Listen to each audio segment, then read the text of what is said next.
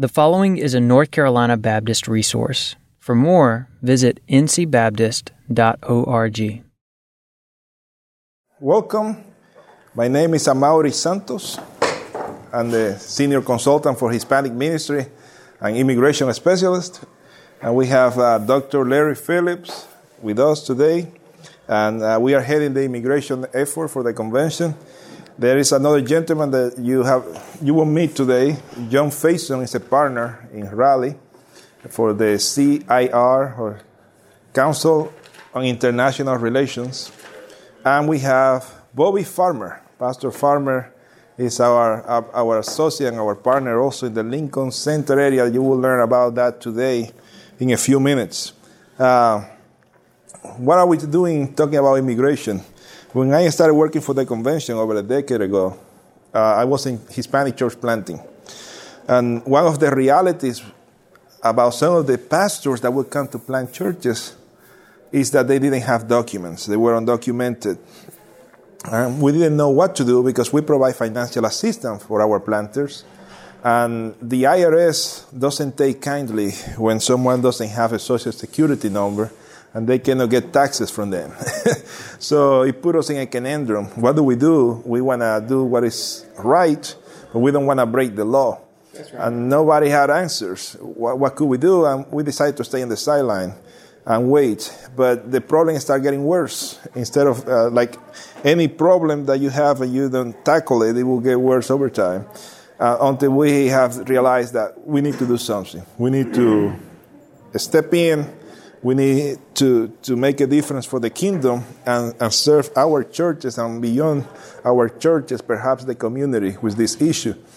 We found that serving the immigrant was a biblical thing to do and that we weren't at all with the Bible or with God, uh, but it was something that was expected. So I just want to read a couple of passages. I don't have time to go into a deep uh, Bible study this morning, but some passages from the Old Testament, uh, God referring to the issue of, of immigration with Israel uh, as a nation. So I have some friends here that will help us. Bob, if you can uh, go to that passage in Exodus 22.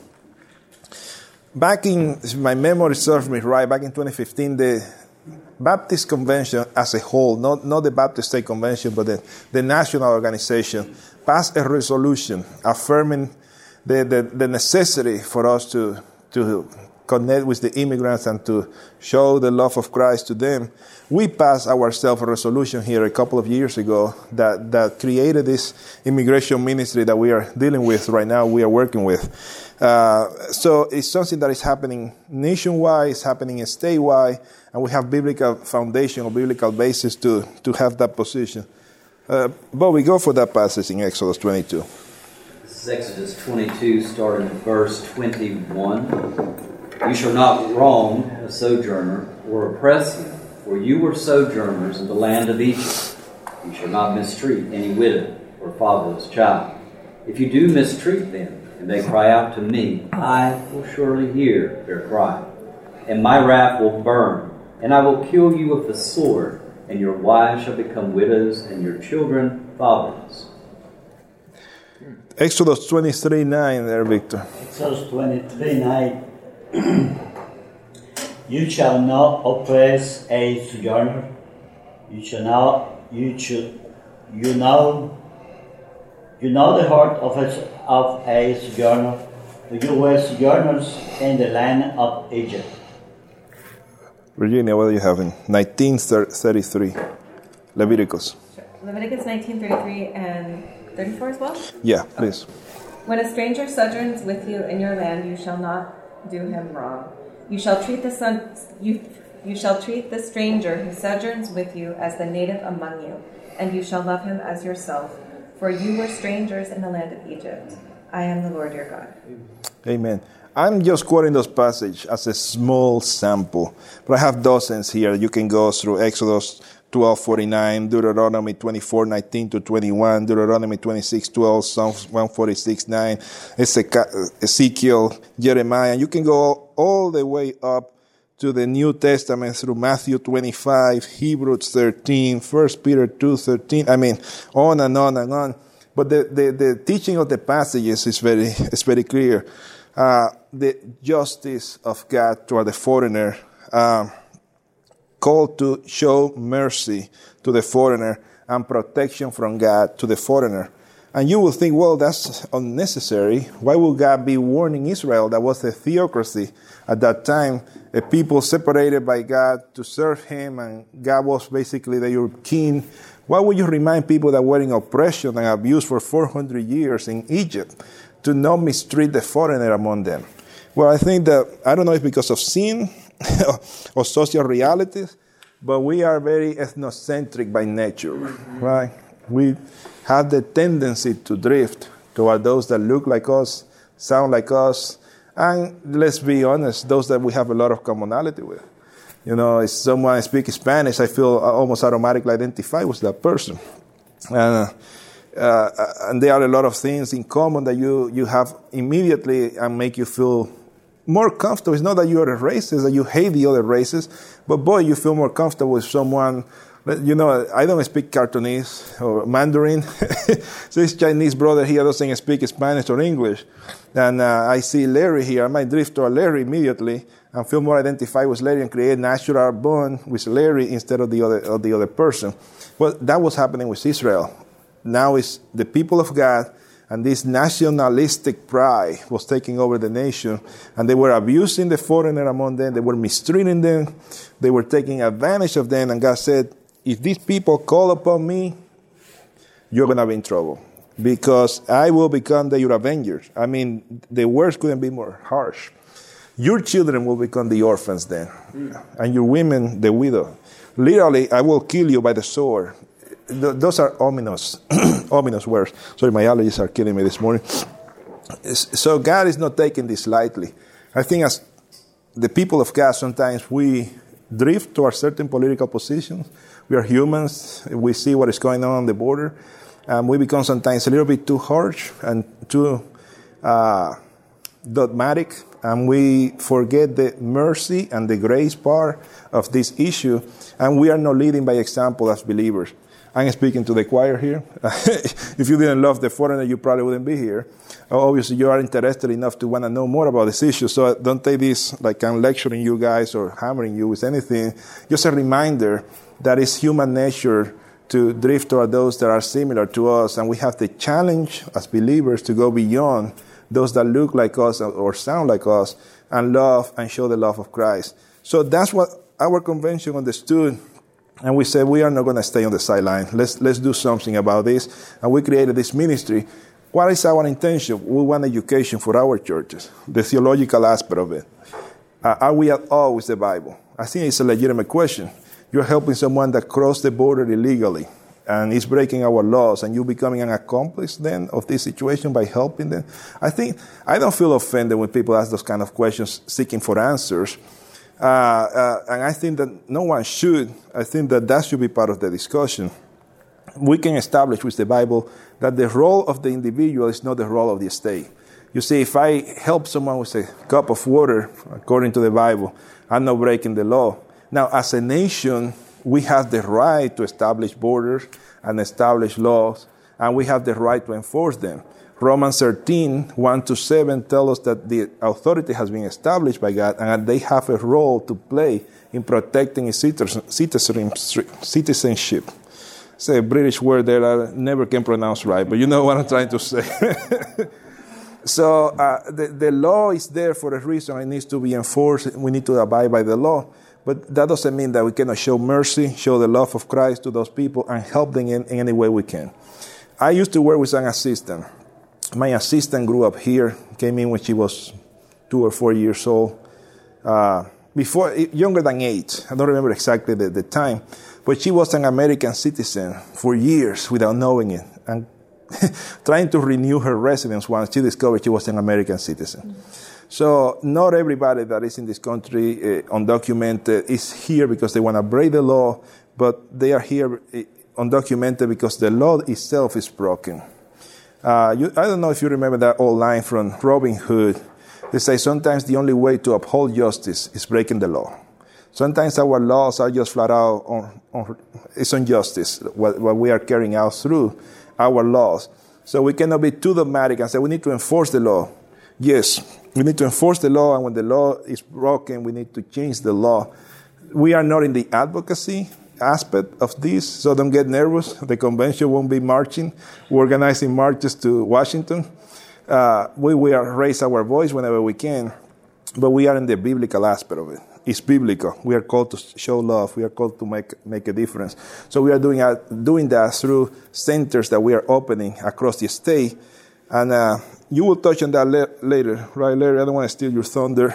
And you will meet more of what my friend Bobby is doing here in Lincoln and all of that. We'll let, let Larry handle that part. But just to say, you, you don't have to be nervous as our constituency that we are going to defend or, or, or be in favor of breaking the law as a nation. But we, apathy and indifference is not acceptable either. We need to, to reach out and show the love of Christ to those foreigners that the Lord is bringing to our nation and show, show the love of Christ to them because we don't know what the Lord is going to do with these people. In Sylva, if you're familiar with the state here, way west, a pastor there was telling me that a lot of his members were deported. They were arrested and sent back. They were here undocumented. Well, he has planted two or three churches now as a result of that. Back in Chiapas, in Mexico, in a remote area that he said no white man will ever be accepted or allowed in this area. But the natives that were born and raised there and came here and worked for a number of years undocumented now are instruments of God to bring the grace and salvation to that region. Oh, I'm out. so I'm not defending now that we said, okay, let's let's defend the, the undocumented, but the plans of God are beyond our understanding. Israel was in Egypt 400 years, and we see what God created a nation and pulled them out of Egypt. The Hispanics are coming here for different reasons political strife, famine, war, etc. And we don't know what God is going to do with that population if they go back home, if they stay in our country. So, our job, our call, if you want to look at it that way, is to, to reach out to them, share the gospel, and see what the Holy Spirit and God is going to do with that. We felt compelled as an organization to do that. We created the Baptist Immigration Services. We are we have a center now in Raleigh that we are partnering with, in Lincoln that Bobby and Larry will talk more about that in a minute. And uh, in Hickory, we have something going on, and our hope is to open others in, in Asheville and so forth. Bring the grace of God, the love of God, upholding the law where, where it can be upheld, and challenging it where it shouldn't, and, and asking for changes, but without becoming ourselves criminals. Larry, I could go on, but I will turn it over to you here. Yeah, I just want to say thank you for coming uh, and being with us this morning. It's an important time for us. And we're going to do a couple of things. One is uh, Amaury has already shared with you uh, sort of the framework around which we're doing immigration services. Uh, and to give you an update, uh, and then hopefully give you an opportunity of finding ways that you can connect and become involved in Baptist Immigration Services uh, and what would it mean for your church, your association, your community, or what it might mean for you uh, just individually. Um, Amaury has mentioned that uh, we're running several centers across the state now, um, and we're interested in opening additional centers. We'll talk a little bit more about that. Uh, there's sort of two facets that we can become involved in. One is just strictly immigration services, where you provide immigration services for all people. It's just not Hispanic folks who are moving in to the United States, but it's from Africa and Europe and Asia. Uh, I was just down, uh, Amaury mentioned Chiapas. Uh, just a couple of weeks ago, I was down in Chiapas in a city called Tapachula, where basically all the people who are coming north from the southern countries have to come through Tapachula. So there's a backlog of immigrants who are who are blockaded there um, and uh, they don't have permission to travel north. They don't have permission to work, and so we're even looking at uh, what kind of ministries could we become involved in uh, in uh, Chiapas and Tapachula. Uh, this past week, I got a call from the San Diego Baptist Association uh, in California. They're looking to us to say what can we do together uh, to do some ministries on the border part there in San Diego and Tijuana. Uh, Bobby and Victor have ministries uh, in on the border states as well. And, and Bobby, you can mention that when you talk a little bit about the center. So there's a lot of ways that you can get involved in the immigration piece. Uh, Amaury also mentioned, and I won't go back over it, but the way we structured this whole thing is the, the first thing is outreach. Why, why do we have immigration services? It really is an outreach to, to immigrants who are coming to live among us. North Carolina Baptist Convention is the only convention that has this type of immigration service operational at this point. You'd think California and Texas and Arizona, some of those border states would have a lot more things developed. Uh, it just hasn't worked out that way for them. Uh, we're the only state convention that has two accredited uh, Department of Justice uh, representatives uh, working in immigration. Amaury and I have our certification. John Faison, we throw his name out a lot. John is also accredited with CIR, and Bobby is in the process now of having his accreditation approved. We have a Hispanic pastor's wife, Miriam Acevedo. Uh, from Lincolnton. She has gone through the exam process, taken the class, passed the exam, and she's doing shadowing now with us, and will be doing shadowing with an immigration attorney in Charlotte, so she'll be able to get her accreditation. So the, the momentum is picking up. Uh, but the reason we're in all of this is, is this idea of outreach. We, we do want to make disciples. We want to connect with these folks. We want to show them the love of Christ, all with the motive of reaching them for Christ. Maury also mentioned the educational piece. There's two sides of that educational piece. One is the education that we're doing with you today, and we try to educate the American church about the biblical principles around immigration. But we also spend a lot of time with the uh, uh, immigrant church talking to them about immigrant rights and also how immigrants are to treat other immigrants. Uh, there's a lot of discrimination, I won't say a lot, some discrimination uh, that occurs between immigrant populations. Uh, so all Hispanics uh, don't feel the same about all Hispanics. And uh, in Tapachula, when we were there, the majority of folks that we met who were there were not Hispanics. The majority of people that we met were from Asia and Africa. And so you have people who are arriving in Mexico who don't speak the language, who have other cultural values. And so that whole dynamic of, of what's taking place there. So uh, that's, that's part of the educational piece. The advocacy we're just trying to promote it to the point of we get people involved and people engaged. Uh, Amaury mentioned also we don't march on Washington, but we do uh, we do advocacy. Um, an example, just a quick example, we're working with a student from Southeastern Seminary who has been here for three years to get his master's degree from Southeastern. Uh, he's been working at a church voluntarily uh, uh, working with an immigrant congregation, and the church has a missionary house, so the church has allowed the student to live in the missionary house. So we've applied for change of status from an R1 visa, I mean, from an F1 visa, student visa, to an R1 visa, which would be a religious worker visa. Well, DOJ and USCIS has decided that we have been circumventing immigration law because we provided this student a house for three years. USCIS is, is saying that that's compensation which violates the immigration system, which probably will mean that his petition will be denied. And we'll have to make an appeal, and if we lose on the appeal, then he and his family, after being here almost four years, will have to return to Vietnam. So the advocacy role is speaking to USCIS for them to understand that missionary housing is not compensation. It, it, it, has nothing to do with services rendered for this student. They would have given him the house had he not even attended their church. Uh, so that's the advocacy role that where we have to talk with USCIS officials to help them understand how we work as evangelicals and how we understand the dynamics around which we are involved.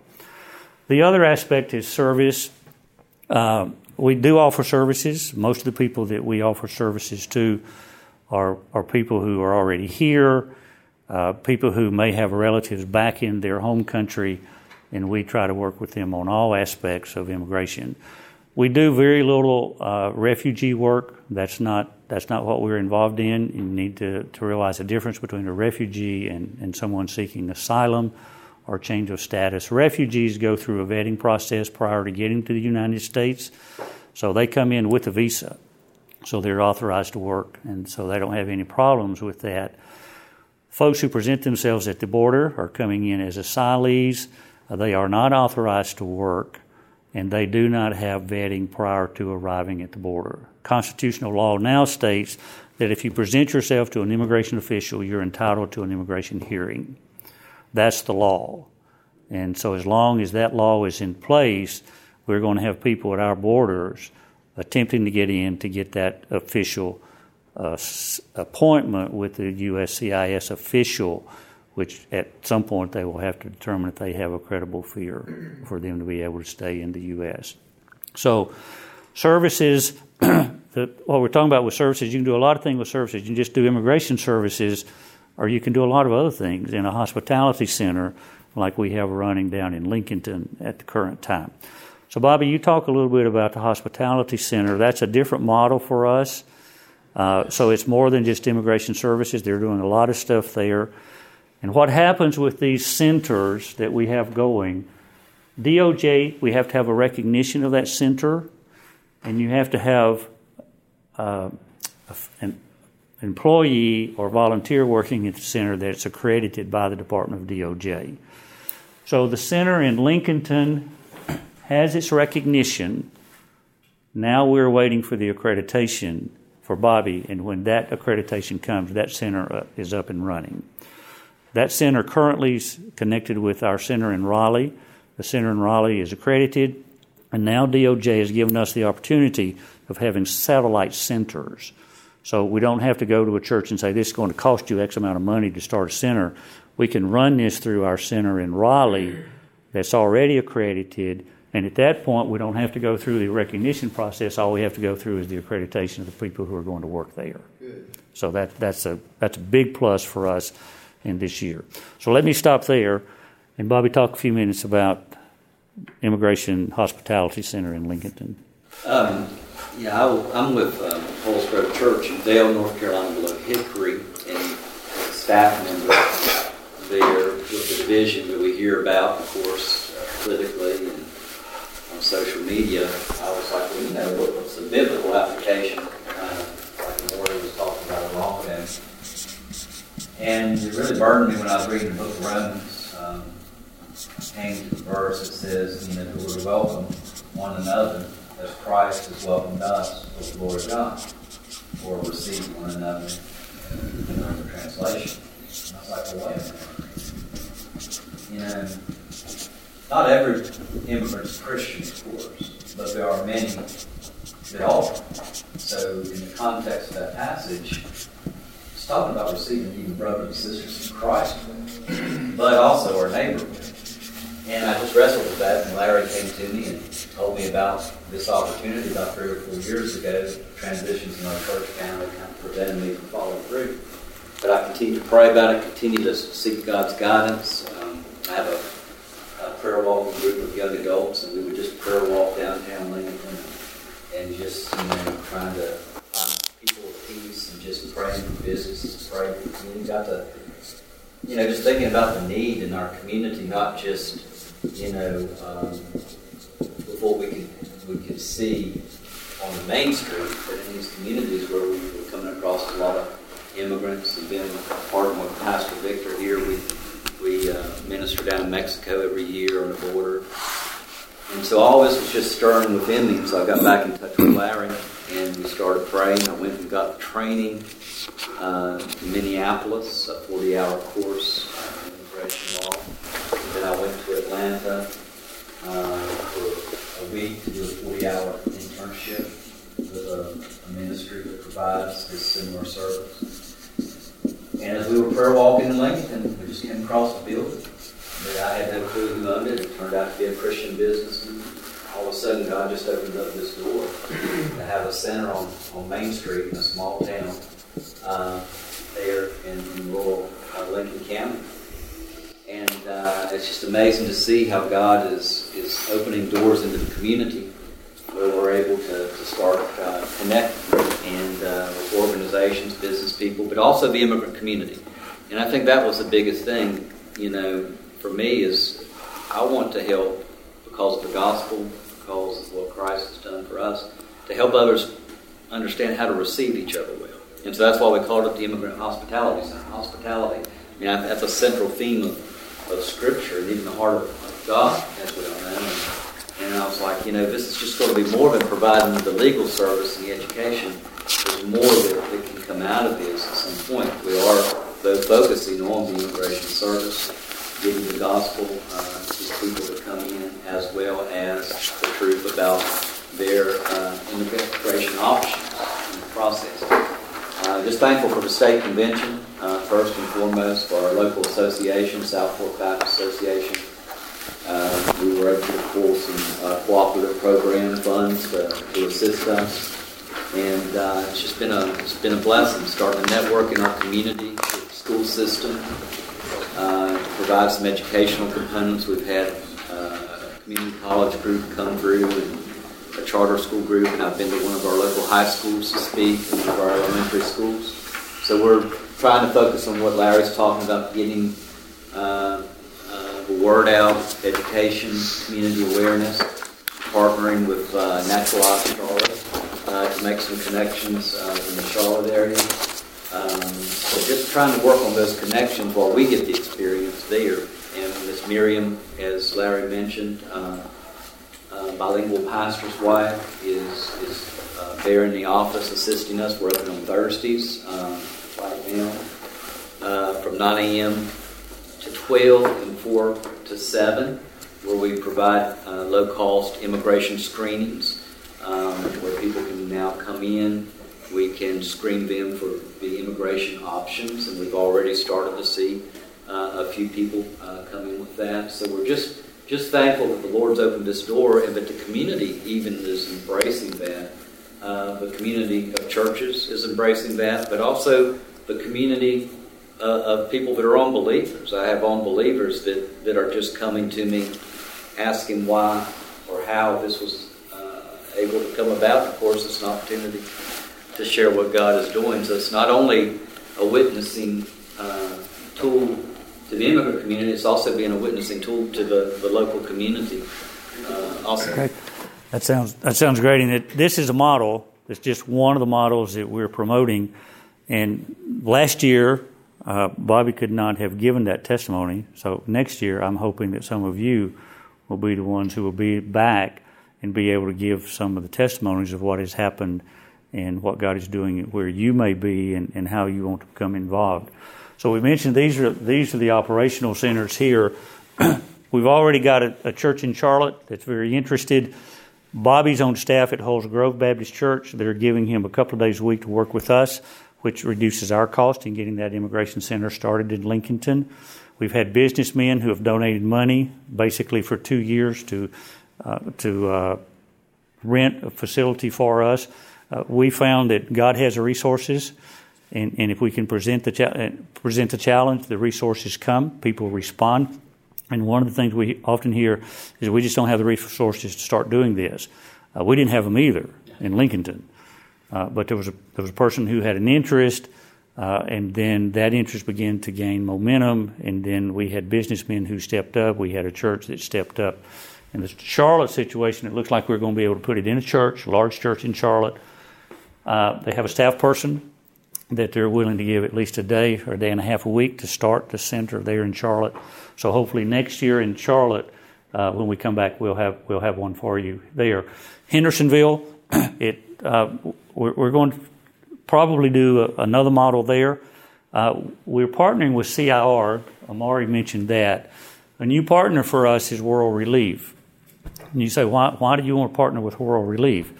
Well, if you remember, the, the primary purpose for World Relief has been refugee ministries. And so when you had 60,000 refugees coming in, they had a strong ministry and had a need for that ministry. But I, am not sure on the figures, don't quote me on this, but I think in 2020, there are only 18,000 approved refugees to come into the United States. That's crazy when you have hundreds of thousands of people who need to resettle somewhere and our government says we're only going to let 18,000 in next year, you've got an organization at World Relief that's based on world, on refugee ministries. So World Relief is beginning to shift as well. From they'll always do refugee ministry, but now they're going to become involved more in immigrant ministries with uh, change of status, uh, family petitions, um, religious visas, those kinds of things that they have not been involved in in the past. So we're working with World Relief to look at another model in Hendersonville of where they may send one of their attorneys in to work in one of our churches. Wouldn't that be great? Uh, and so we can almost just plug in uh, a clinic there with the church willing to do it. We have to come up with the funding. We don't have to worry about recognition and accreditation because World Relief already has it. And so that sh- short circuits the process that we have to go through. A World Relief attorney is Yes. plugged in there? Yes. Can be an attorney, or they can be accredited reps like Amaury and me. So it doesn't have to be an attorney. So, but that's that's another model. So, with the immigration centers, uh, some of you have some interest. Some of you are in a position to do that. If you have your own 501c3, uh, we can help work you through the recognition and the accreditation process. If you don't have your own 501c3 as a church, if you're affiliated with the Baptist State Convention, then our 501c3 serves you for that application for the recognition and the accreditation. Does that make sense? Okay. That's wonderful. Um, Durham, uh, just uh, an update there. we were in conversations with uh, First Baptist uh, Durham, and uh, we were looking at possibilities of starting a center there. Uh, First Baptist Durham connected with World Relief. World Relief now has an immigration office in Durham, not a refugee office, but an immigration office, so where they have an accredited rep working in Durham. So First Baptist Durham says, why should we start an immigration center if World Relief already has one just a few blocks from us? So First Baptist Durham said to World Relief, what can we do that will help you in your services? Remember, the convention's advocating for all of this, so we're sort of a broker. We're with World Relief, we're connected with First Baptist Durham. So the outcome of that was World Relief now has their immigration center. Durham is offering citizenship classes to the people who have residency, and those citizenship classes are meeting at First Baptist Church Durham. World Relief is now processing those citizenship applications. So that's the type of partnership that's beginning to develop across different agencies. Uh, and we, we like that partnership.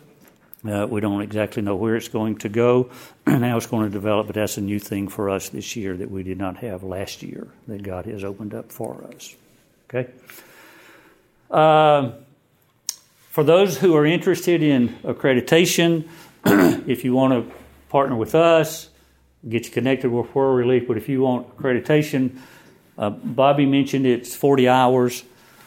World Relief offers these 40 hours of training, Immigrant Hope. We don't offer it, we're not accredited to offer the legal training, uh, but it's 40 hours of training. You can actually do the training online now. We didn't have that last year. You can go to cliniclegal.org. Uh, you can take 40 hours training online. Uh, they give you the test online. You pass the test, you present those credentials, you do your shadowing, and then you have your accreditation. So that's that's another simpler way. Miriam from Lincolnton was not able to travel because of children to be awake uh, away for a full week, so she did her training online, and she has her accredit. She's working towards her accreditation. The cost of the accreditation, ballpark figure online or offline, is around five hundred dollars. And then if you have to travel, Bobby, where did you go to Atlanta? Minneapolis. If you have to travel, then you've got travel expenses. But if you do it online, you only have the expense of taking the online course. And that online course, I think, is like six weeks, two days a week.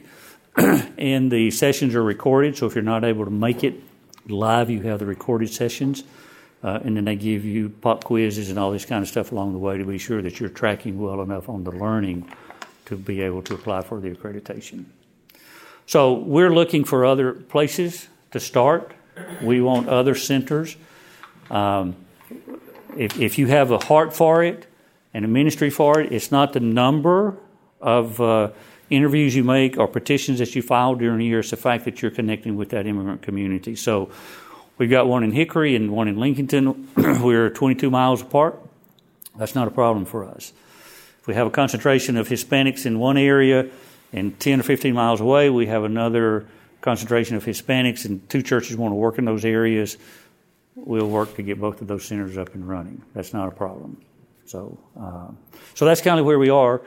I, brought some resources if you want to take time later to look at them.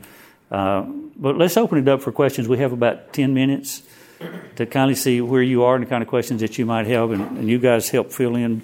Amaury and Bobby, you can yes. So, what's the process to start? Like one of the one of the church planners that was highlighted last night um, is is not legal.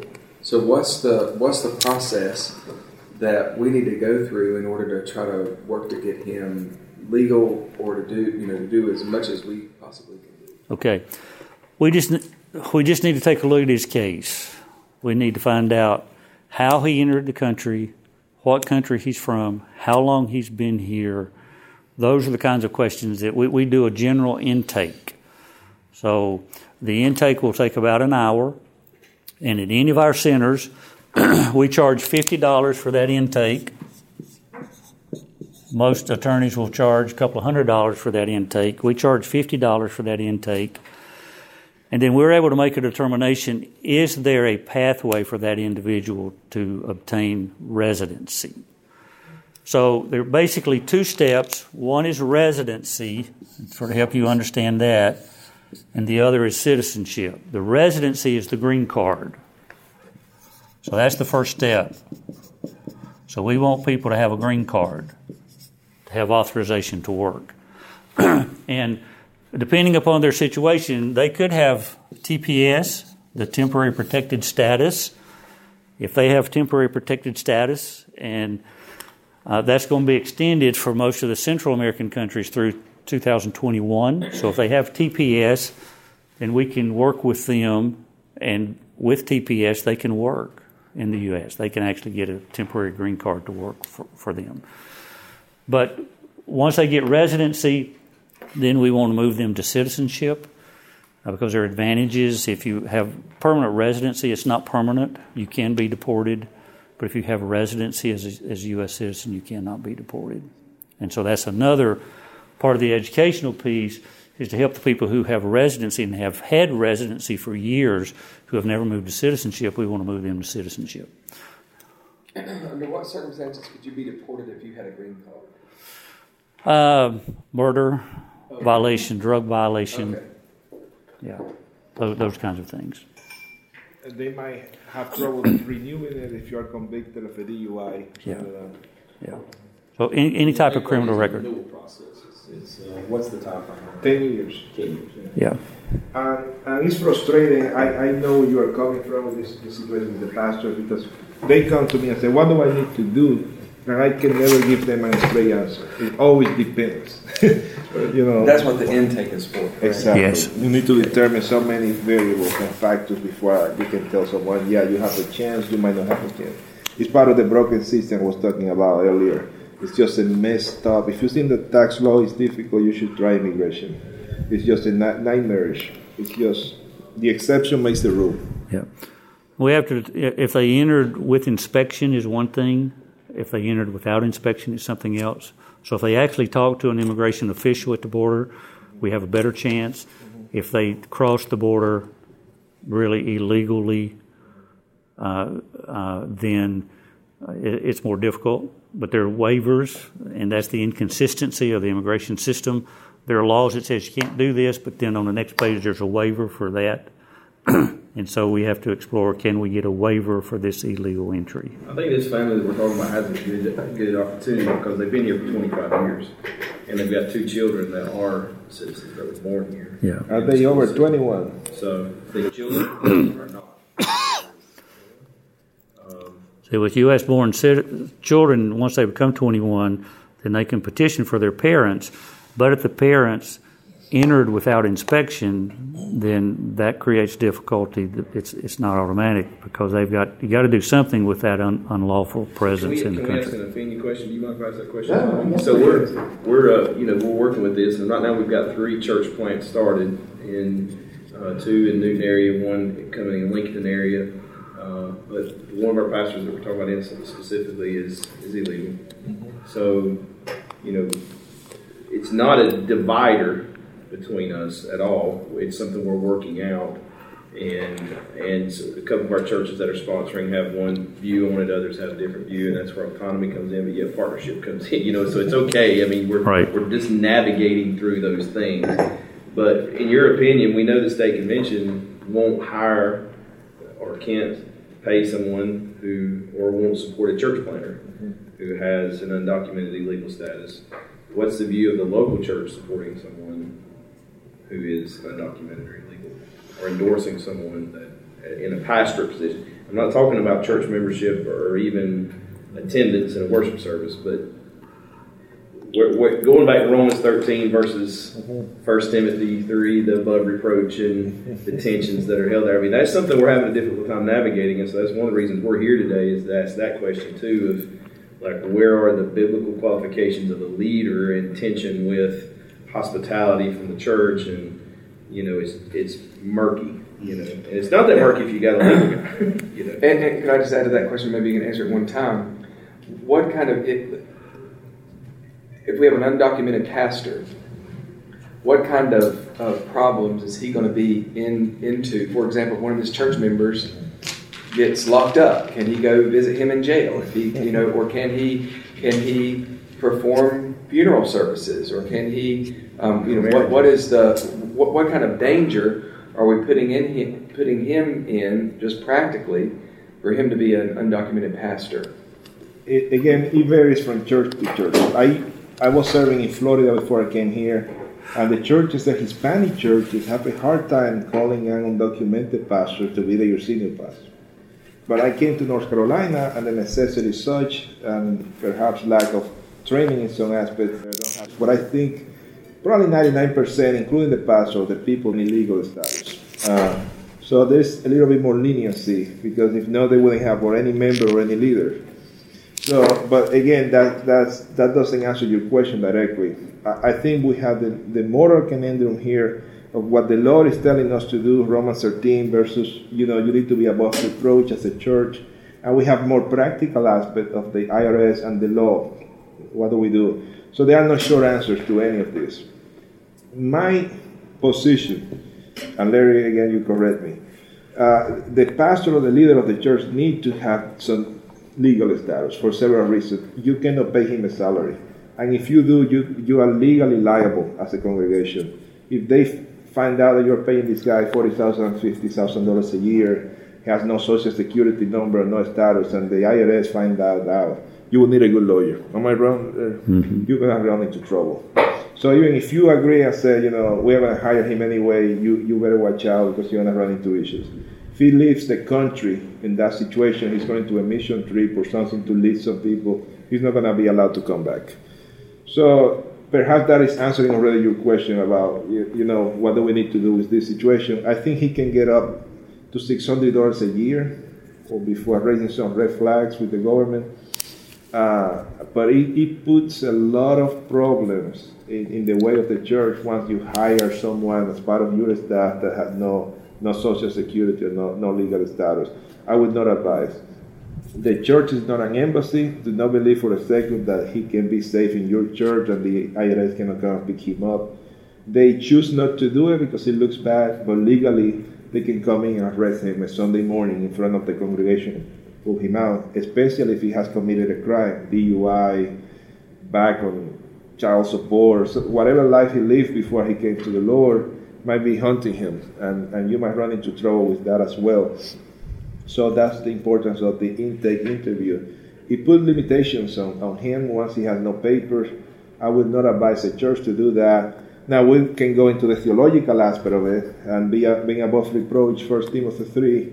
I don't think the pastor should be legal myself, but that's might, might be an old school kind of guy. So I would turn it over to Larry.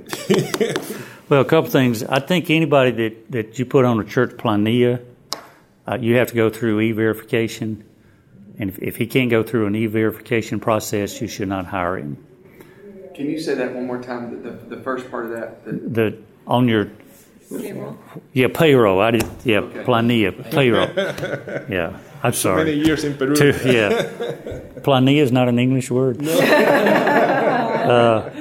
yeah, don't put anybody on your church payroll that cannot be certified through e-verification. That's that. That's one thing. Uh, the second thing is that paying him not only puts the church in jeopardy, but it also puts him in jeopardy. So you're you're, you're running. Well, at this point, we're not paying them. You know, they're, but, but the church. but the is- church church is going considering to- that. Yeah. Yeah, yeah. That would be that would that So like would. with Miguel and Sylvia, you know, that we've been able to support them just because he got his green card now, and then it's it's been mission houses and it's been Yeah. you know groceries or whatever, but it's Right. not. It's in kind. It's not. It's, yeah. It, Yeah, Throwing this is a different situation. We're, we're, we're moving into an area where it is official positions, and the goal is for them to be staff members, to be paid by the local church. With Miguel, you will have no problem because the, Yeah. he's Cuban. He gets some special status. Right. Yeah. So he will be okay. But Yeah. But with- but- he's already got his green card, Yeah. and Sylvia Yeah. almost does. But, Yeah. but you know the other guys, um, you know, the, the guy we're talking about, Mexican in Mexico. You know, Yeah, but with with the that that's the pay question. You know, and Tommy, it's Tommy, right? Yes, sir. Yeah, Tommy. The other question was, can he officiate? Uh, funerals would be no problem, but if he's not recognized as an ordained minister with state of North Carolina, he does not have authorization. He can perform the wedding. But he can't sign the. He can't he can't legally sign those marriage certificates. And so again that will be in violation of the statutes of North Carolina. Now, if you use him as a volunteer church planter, uh, uh, boy, this is really getting gray. You can you can yeah you you can take food to him. Sure. well, well, you- the bottom line is we really, we're talking as hard as we don't want to walk in gray areas. Yeah, it's- we we're not trying to bend and coerce, and we want to be able to do things transparently, uh, you know, unapologetically, boldly uh, for the glory of God and to reach our city. And and and we get. I mean, I've, I've got a daughter in Honduras who perfectly, legitimately, uh, above board wanted to come here for one month uh, over Christmas, Thanksgiving, and Christmas. And uh, she's an adopted daughter. Uh, she's in dental school. Every credential in the world goes to the immigration office, pays her $150 for five minutes to walk in and say, No, you're not allowed to come Can't do it. And and it's not justifiable enough for you to want to come back. Yeah. And I mean, so so I get it. You know, we're we, we empathize deeply.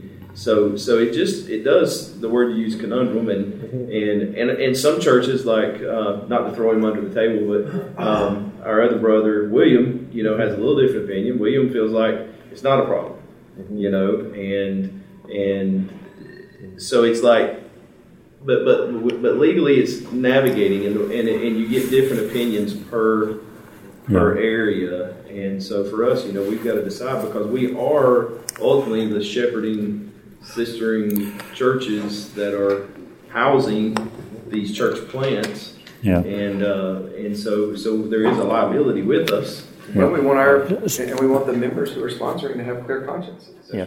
Well, and say for instance, if you play it out, so you, you pay him, he does work, then at some point we make a petition for him to to get residency. One of the questions is, have you ever worked Yeah. illegally in the United States? He's got to say yes or no. I have to sign it that this information, to the best of my knowledge, is truthful. We couldn't sign it. Okay, so Give the other question that I have then too is what is the difference between a social security number and a taxable number? Like a EIN. Like a work number.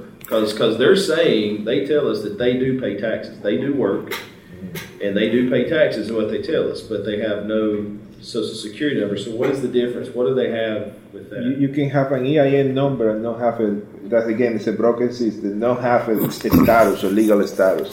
because sometimes that's a transitional number that they give it to you temporarily, not for you to abuse it, but once they have denied you your petition to stay, you should have left, but you stay, but you keep using that number. So you don't have legitimacy, really. Yeah, and so so that number is a number that the con, the U.S. government uses to withdraw taxes of unauthorized employment, which equals about thirty-three billion dollars a year. A big business. that that the government is willing to take, but these people will never have a benefit, and they're unauthorized to work, and the government knows they're unauthorized to work, but they still want the money. I mean, The it's government for you, isn't it? So, so just practically, so then we need to set up an appointment at, at the Hickory location or at the at the Lincoln location. Hmm. yeah, yeah, Okay. that'd be great. We'd love to do that for you guys. Okay. And the other thing that we want to say to all of you is that if the Lord lays it on your heart to begin looking at the possibility of being engaged at an immigration center or some type of direct immigration ministry, then we're we're interested in talking with you about that. And I, can I just, I know we're about Sure, we're fine. ready to go, but, um, but I was here last year for this gathering and the Lord wouldn't let me go, but my husband and I have a, a home in, um, Ocracoke and, um, and we're transitioning down there more and more and, um, that's just a little Outer Banks island and about 25% of the permanent residents are Hispanic. Um, and I feel like a lot of them are not legal, and so we're feeling more and more led to help them. And I, I guess I'm just wondering, you know, at some point, that's what I'm working through. Um, but at some point, you know, I don't know, we'll reach out, come meet you over there and, and Carrie or talk to John Faison, but you know, I, I just I'm listening. I'm thinking, how how would that fit down there? Because we're kind of removed. Well, and, and a place you could start, Tracy, is, is here on the outreach and educational piece and the advocacy piece. It may lead to a service ministry, but it may not. Educational piece may be to gather those Hispanics there and talk to them about their rights. Talk to them And that about basic. I would learn by taking this. No, not necessarily. These are the things you'd learn from us. This course won't help you on these parts. Okay. Yeah, I I would I would not encourage you to do the forty hours unless you had some intent on getting your accreditation. Right. However, if you go to uh, cliniclegal.org, there's just a basic uh, overview immigration course that doesn't require the intensity of this course, and you take it like in 20 hours, and at your own pace. It costs you $25. And so that would be a, that would be a great place to start. That would help called? you. What's it called? The, the 20 hour course? Uh, just look it up. I'll, Okay, yeah, some- yeah. Just go to clinic.org, Okay. and it, in, in, in, Basics of immigration or something like that. Okay. right here it is. Fundamentals to U.S. immigration law. To U.S. immigration law, Okay. and you don't get scored on it. You just acquire information and gives you an awareness of what's happening with the immigration piece, Okay. and that would be helpful for to use with folks there. All right, we want to honor your time. Uh, we're going to hang around if you have some more questions for us. Uh, but so thanks for coming. This is great, and appreciate your interest, and uh, we'll look forward to continuing to connect. And just pray with us that you know these centers open. Uh, we have more accreditation that North Carolina can can continue to be the sort of the front runner of what's happening on this immigration scene. And we're very fortunate to have a state convention that allows us to do what we're doing. Amaury's dedicating half of his time to that. I'm a contract worker that works with the convention. That I this is all I do now for the convention. After being with the convention, I'm in my 20th year now with the convention. So uh, we're fortunate to have, and we're fortunate to have you as churches, and Bobby working with us, and others that will be partnering with us in the future. So thanks for coming. Let me have a closing prayer with us. Father, thank you for today and your love. Uh, thank you for the interest of these wonderful folks. Thank you for what you're doing in our hearts, but also thank you for what you're doing in the hearts of the immigrants. We love you. Help us to be loved by you, and help us to love those that you're sending to us, and help them to love each other. In Christ's strong name, amen.